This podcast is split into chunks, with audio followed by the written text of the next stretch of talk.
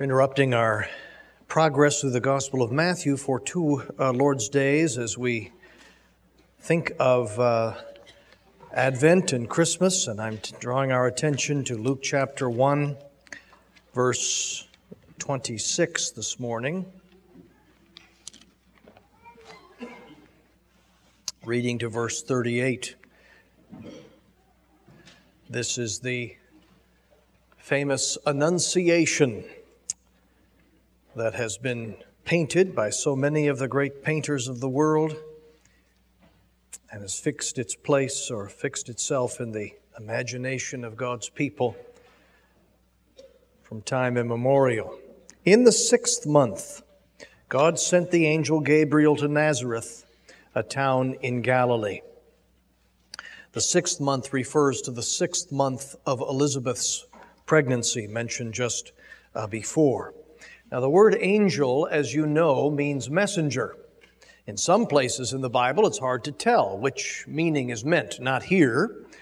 But in any case, this is the second message the archangel Gabriel has been dispatched from heaven to bring in connection with the Messiah's coming. The first, of course, already narrated in Luke chapter 1, concerned the birth of the Savior's forerunner, John the Baptist. No doubt this was a very great honor for Gabriel. And Luke adds a town in Galilee after Nazareth. That's for the benefit of his Gentile readers who would never have heard of such an insignificant village as Nazareth and would have had no idea whatsoever where it was located. Its insignificance, which would later be charged against the Lord by his enemies, is surely one of the first parts of his humiliation for our sins. That the King of Kings' hometown should not be Jerusalem, the capital, not Rome, the center of the world, but some no account village in Galilee, a backwater region of Palestine, which was itself a backwater of the imperial world. So Gabriel, God sent Gabriel to a virgin pledged to be married to a man named Joseph, a descendant of David. The virgin's name was Mary. Pledged to be married, this betrothal or engagement was regarded as a definite promise of faithfulness to one another. It was regarded as equally binding as a marriage, the girl having the same legal position as a wife. That's why we read in Matthew, or just read in Matthew chapter 1, that Joseph, when he discovered that Mary was pregnant, decided to divorce her. It would be divorce to end this uh, arrangement, even though it was betrothal. This stage often lasted for as much as a year, during which, as was the case here, the couple did not yet live together. That Joseph is from the tribe of David is, of course, extraordinarily important in identifying his son, even if not his biological issue, his son in every legal sense as the Messiah, the long promised heir of David's throne. In Luke chapter 3, verse 21, also you will see the Lord's genealogy is traced back through Joseph uh, to David. There is no clear evidence that Mary descended from the house of David. She may have, but the point is of no importance to the narrative because lineage was always traced through the father, not the mother. The angel went to her and said, Greetings, you who are highly favored. The Lord is with you. Now, Roman Catholics, following the translation in the Latin Bible, the Vulgate, render Gabriel's greeting as Hail Mary, full of grace or full of favor, as if the archangel meant that Mary had so much grace she would be able to confer some of it on others. She had, as it were, grace to spare. Rather, what is meant is that she had received great favor from the Lord. That's the clear meaning of the words, and no one disputes that today. The late Raymond Brown, a Roman Catholic scholar of some considerable reputation, published a few years ago a study entitled The Birth of the Messiah, an elaborate scholarly examination of the birth narratives in both Matthew and Luke.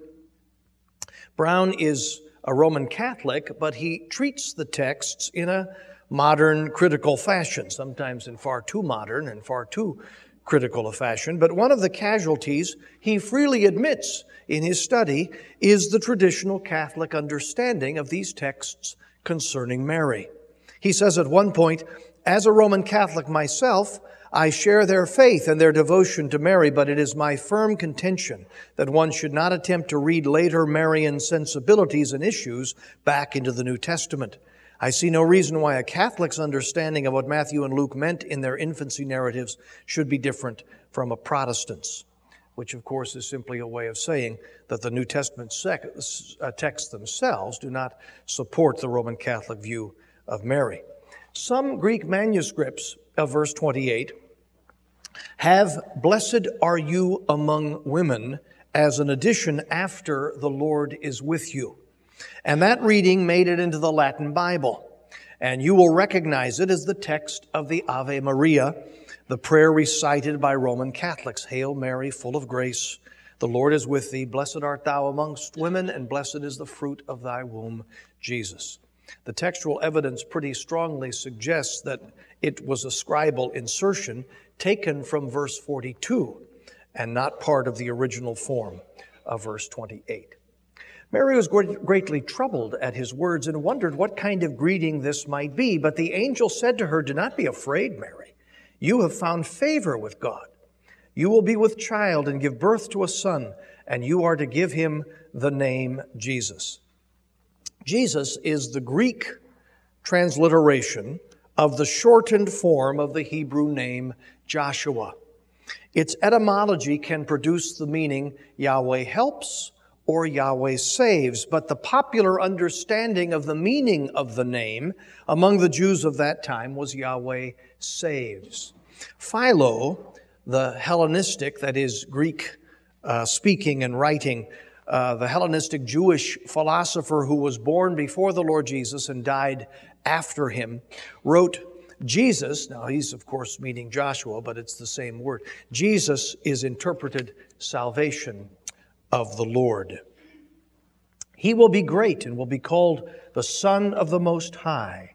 The Lord God will give him the throne of his father David, and he will reign over the house of Jacob forever. His kingdom will never end, which is all to say he will be the Messiah. No Jew in those days would miss the implication of those words. This baby will be the long promised heir to David's throne, which is to say he will be the Messiah, the anointed one. How will this be? Mary asked the angel, since I am a virgin. Mary's expression is not of doubt, but of wonder. She clearly had gathered from Gabriel's words that the child is to be given her before her marriage to Joseph is consummated.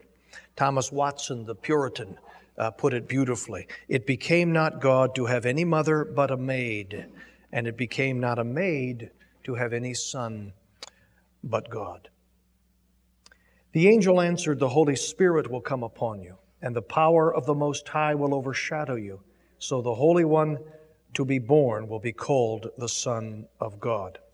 Now, will be called, that's a, that's a Hebraism as well. Calling brings to expression what is. What is meant is that he will be the Son of God. Not just that he'll be called the Son of God, he will be the Son of God.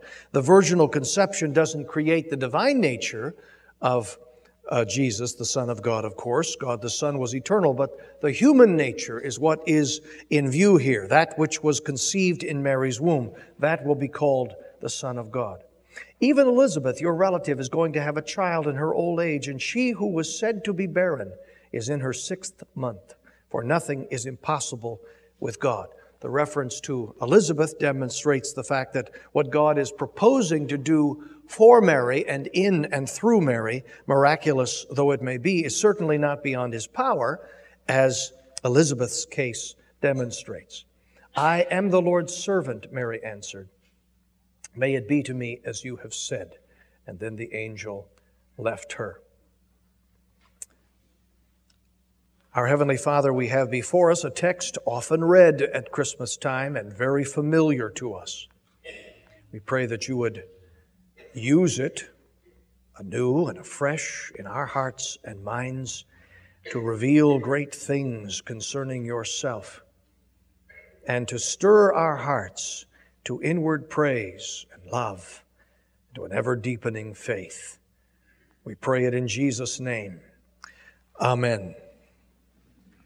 On this narrative of the Annunciation, the French commentator Godet wrote, What dignity, what purity, what simplicity, what delicacy in all of this dialogue. Not a word too many, not one too few.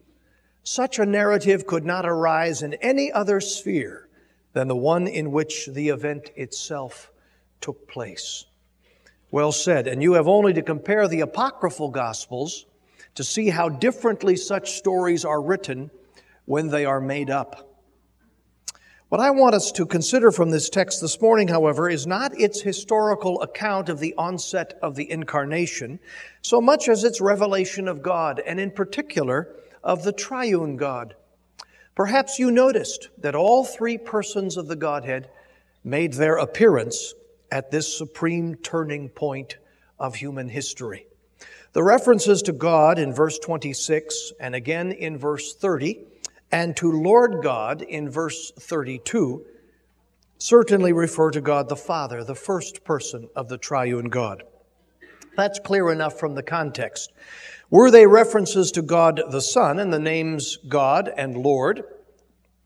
may be used and are specifically used many times of Jesus Christ, God the Son, in the New Testament. But were these references here references to God the Son, we would have to read the text as meaning that God the Son gave himself the throne of his father David, which is certainly not suggested by the language.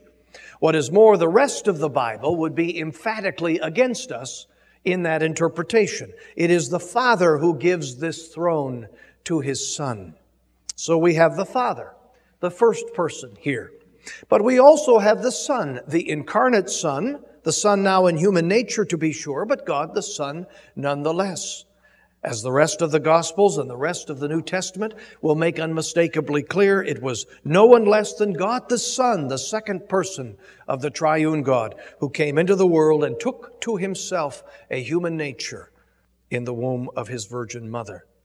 But we also have the Holy Spirit, the third person of the triune God. When asked by Mary how she could conceive a child not having known a man, Gabriel replies that the Holy Spirit will come upon her and with his mighty and divine power perform this miracle within her.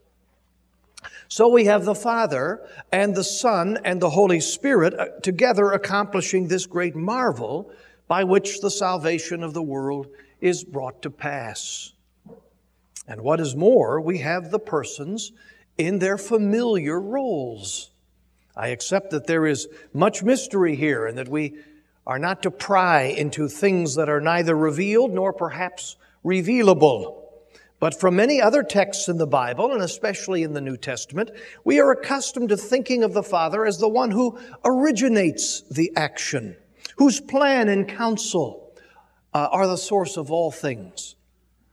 We are accustomed to think of the Son as the one who carries out the Father's will and plan in its arrangement and execution. And we are accustomed to think of the Holy Spirit as the one whose energy and efficacy actually brings to pass the Father's plan in the Son's accomplishment of that plan and brings it to its completion and its fulfillment. Putting it more simply, the Father chooses a people for salvation and provides them a Redeemer in His Son. The Son comes, as he often said, to do the will of his Father in heaven, to accomplish the work of redemption. And he is helped every step of the way by the Holy Spirit, who enables the Son, the God man now, to accomplish his work. From the conception of his human nature in the womb of the Virgin Mary to his resurrection from the dead, the work of the Holy Spirit, and then onward to open hearts all over the world to receive the Son of God as the Savior from sin and death. Christian theologians have been careful to say from virtually the very beginning of Christian reflection on the deep mystery of the Trinity that the external works of God are indivisible or undivided. All that the persons of the Godhead do, they do together.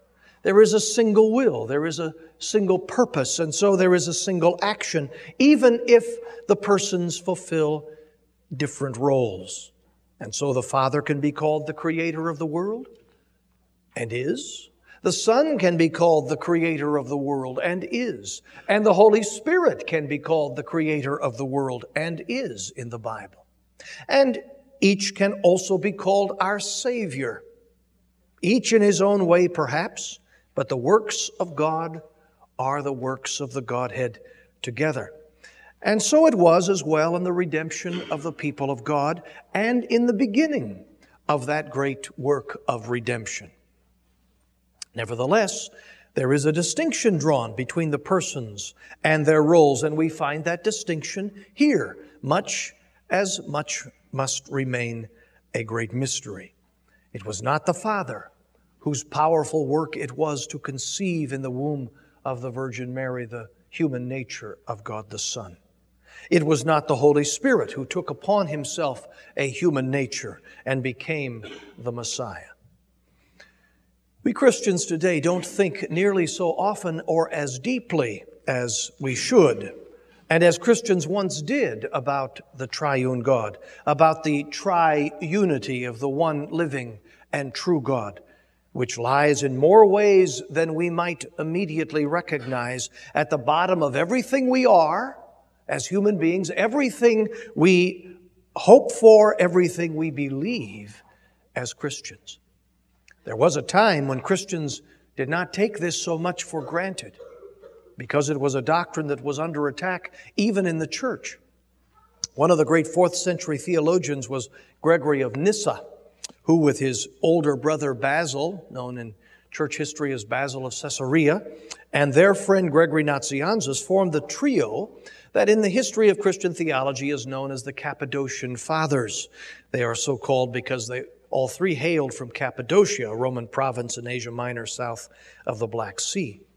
When Gregory of Nyssa moved to take up ministry in Constantinople in the later fourth century, a city that was then roiled with controversies about the Father, the Son, and the Holy Spirit, the relations between them, and the nature of the triune God.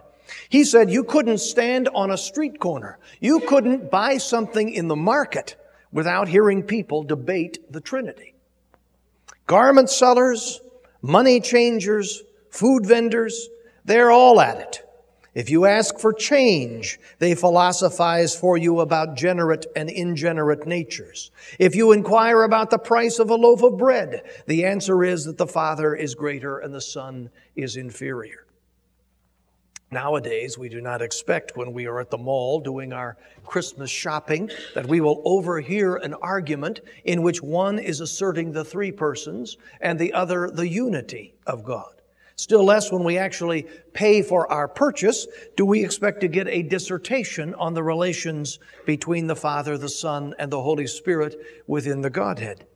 Among the things that people know nowadays, even Christian people know nowadays, we do not so often find the deep discussions that have taken place through the ages concerning the triple personality of the one living and true God. But we should. We certainly should, for the nature of God as triune lies at the bottom of everything we know of human life, and certainly at the bottom of the good news of salvation. One of the objections that philosophy has sometimes brought against the biblical doctrine of creation, that is, the biblical teaching that all that is was at some point created out of nothing by the living God one of the objections philosophy has brought to that is that there is a great difficulty of conceiving of a personal subject, that is God, existing for eternity past, eternity past, without an object. That is, someone or something distinct from himself. And then suddenly, out of nowhere, creating a universe. God and nothing forever and ever, and then suddenly God and something else. But that's a much greater problem if you have a Unitarian conception of God. The doctrine of the Trinity largely erases that philosophical objection to creation. The fact is, subject and object and interpersonal relationship exist within the Godhead itself. God was not bereft of anything before he made the universe. He was content in the fellowship of his own triune nature, the persons loving and being loved within the unity of God. And what of human life and human experience as everyone knows it, understands it, experiences it, and encounters it. We are persons, centers of self consciousness, who exist and live in relation to other persons and other things and cannot help but do so. The origin of personality is itself an insoluble problem apart from the personal God, a God who himself exists in the relationship of three persons, who gives his own nature and character to those he has created in his own image. One of the most desperate gambles of those who defend evolution as an explanation of human origins is that we will not notice that they are claiming nothing less than that the personal can arise out of the impersonal and the self conscious arise out of the unconscious. The Trinity is why human life is what it is, why we all encounter it and experience it as we do. We live our lives as persons in relation. When one child is raised in a loving, secure, and stable home, and another is raised in an abusive and troubled home, there is not in either case some core identity to those children, who and what they are, that is unaffected by the relationships that shape them. Our relationships are not an add on, they are at the core of who and what we are. That's why, for example, Tom Hanks did not grow into something better, purer, richer, deeper in the movie Castaway. For he lives his years on a deserted island alone. His only relationship is with a volleyball to which he talks, if you've seen that film. The time during which, and it's very obvious in the film, however unwitting it may have been to the screenwriter or the director, the time during which he is marooned is an interlude in his life because he is alone. Robinson Crusoe, on the other hand, lives, leaves his island after many more years on it alone, leaves his island a different and a far better man because of two relationships that he formed and cultivated and enjoyed during his lonely exile. The first with God Himself, and the second with Friday. We've been made by a God of persons to be persons and to live as persons. Human life was never intended to be anything else but the profoundest concourse of persons.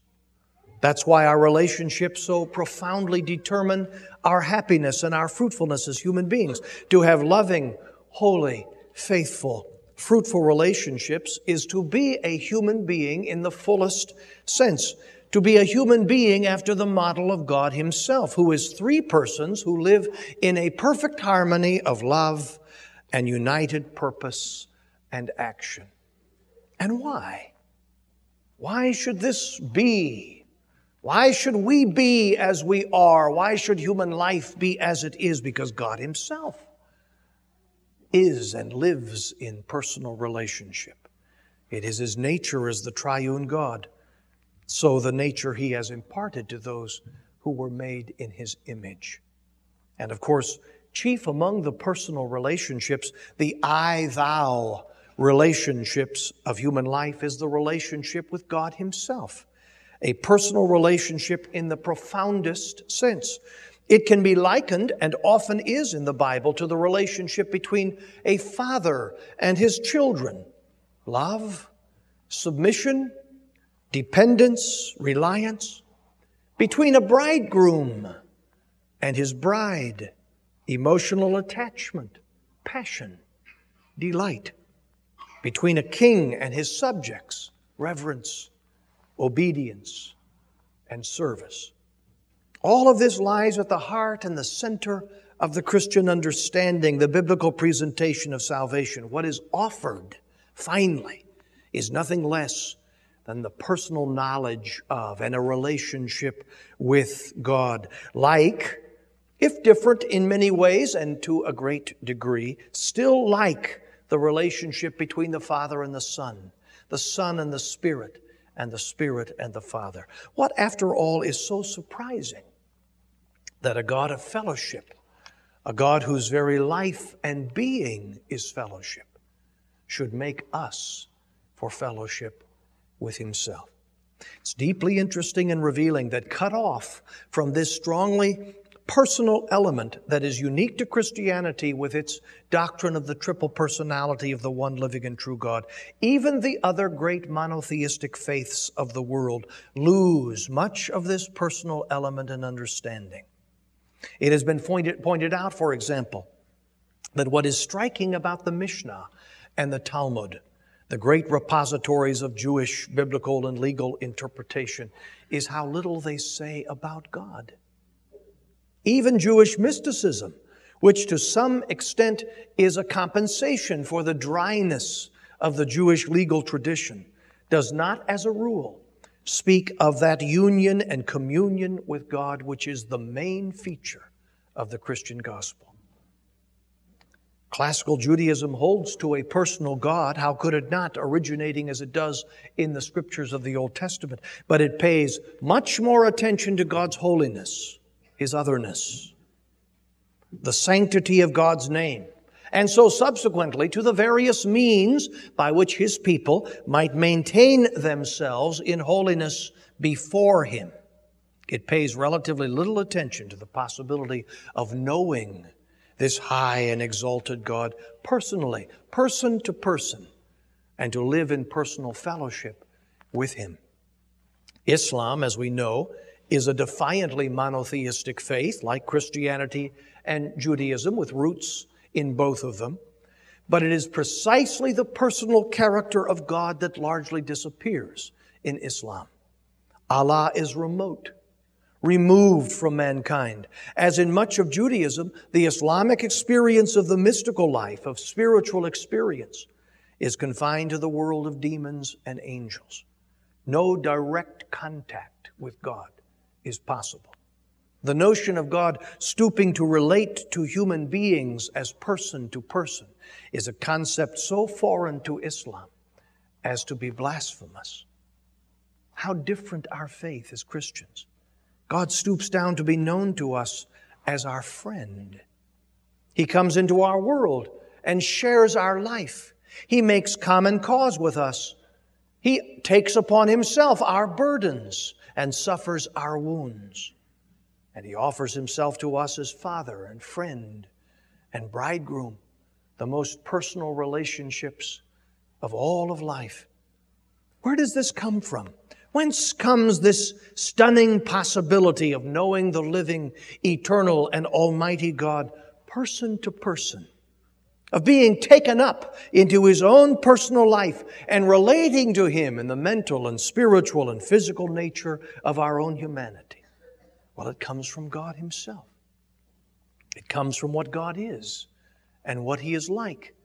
It is all a reflection of his own nature. It comes from the fact that God himself is a being of three persons who love one another and serve one another and conspire together to do the wonderful things that God does. So much of this is mystery and must remain so for us. How the Father and the Son and the Holy Spirit relate to one another, we will probably never know in but the dimmest way.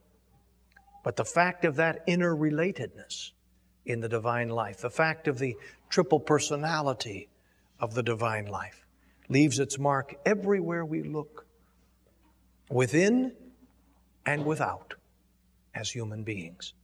It determines our life, as of course it would, we being made in the image of God. So then we return to the Christmas narrative here in Luke chapter 1 with its artless introduction of the three persons of the one God. Each person is introduced without comment or explanation, and only because of the revelation of the triune God and the rest of the New Testament are we able to understand what we are being told here. The Father, the Son, and the Holy Spirit are, as always, working together to fulfill the divine purpose in the world. And deep mystery as it is, we're not speaking of three gods, but only one who exists in three persons. We remember Augustine's comment that he used such a term as person only so as not to say nothing at all. We hardly know what we mean when we confess the triunity of God. But clearly, this is what the Bible teaches. There's no other way to summarize what it says about there being but one God on the one hand, and on the other, what it says about the distinction of persons Father, Son, and Holy Spirit. How else can we possibly understand the many references, the many references to Father, Son, and Holy Spirit that we find in the New Testament? Scattered as they are everywhere and related to everything in the revelation God makes to us in His Word. How else can we understand how it is that to each of these three persons, are, are ascribed the attributes of God Himself. How else can we possibly understand what we're told of the relationship between these three persons? How they speak to one another, do one another's will, are sent by one another, conspire together in creation and redemption, how they bring glory to one another in the life of mankind, and so on. How else can we understand that we as Christian believers are baptized into a single name? but that name is Father, Son, and Holy Spirit. How else can we believe in Jesus Christ, whom we are taught in so many different ways, though being equal with God, did not consider that something to hold on to, but emptied himself and became a, a man in the world like other men and humbled himself even to the death of the cross. How else could we believe in him as both God and man. And how else at the same time can we confess, as the Bible teaches us to do so emphatically and so often, that there is but one living and true God? It may be that it was not until the incarnation, not until the announcement of the coming of the Messiah, not until God the Son came into the world that it became clear that God was in fact triune. There are anticipations of the multiple personalities that exist in the Godhead in the Old Testament. But it is not until the revelation of Jesus Christ that we learn that God is triune Father, Son, and Holy Spirit. That awaited the appearance of God the Son, Jesus Christ, in whom the fullness of God dwelled in bodily form. But among the things that were most assuredly revealed by the incarnation of God the Son, and so no accident that this revelation, biblically speaking, should come here at the very announcement of the appearance of God the Son in human form, was precisely that God exists in three persons. And knowing that is the key to all reality. Taking the scriptures together, Apart from God as Father, Son, and Holy Spirit, there would be no creation, there would be no universe, no mankind, no human beings such as we are ourselves, no human life as we know it, certainly no salvation and eternal life for us, no everlasting happiness for human beings in the fellowship of God Himself. It's not only that Christ has come into the world, but that in coming, He has revealed to us the secret of all reality that God, the living God, is Father, Son, and Holy Spirit. Amen.